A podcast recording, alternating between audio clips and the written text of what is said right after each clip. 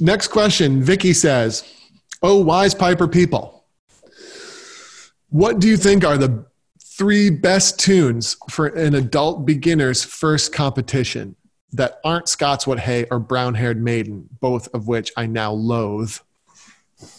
Many thanks.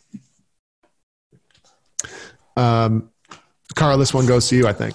Uh, yeah, First of all, you don't need three. For your first competition, you don't need three. right, but maybe she's looking for choice to choose a tune that she likes. Gotcha. Gotcha. gotcha. Um, I don't know. There's a million, and it depends, Vicky, where you're playing because it might be a grade five competition where it's two parted tunes, which it sounds like, right? Um, in the EUSPBA, you can do a grade five competition on the pipes with a two parted two four or four four tune. There are a million tunes that fall into that category. Uh, pipe I know the answer. Or yeah, I I'm not good with two names in the first place, so I'm gonna defer to Andrew. yeah.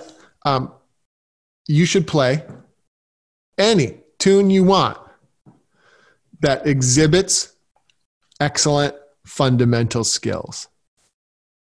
So if you don't like Scots Wha Hae or Brown Haired Maiden, choose literally any tune.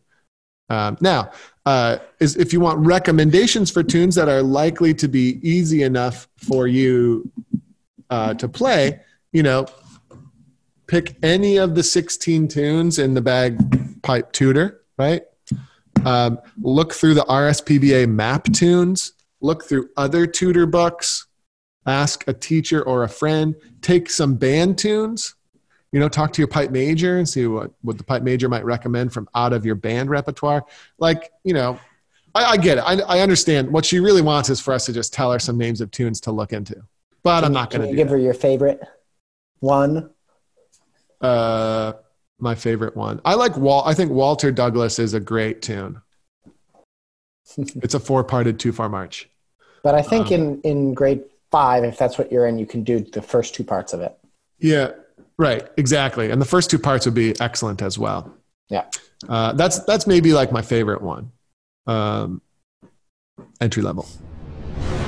Hey everybody, Andrew Douglas here from the Piper's Dojo, and I just want to say thanks so much for listening to today's iteration of the podcast.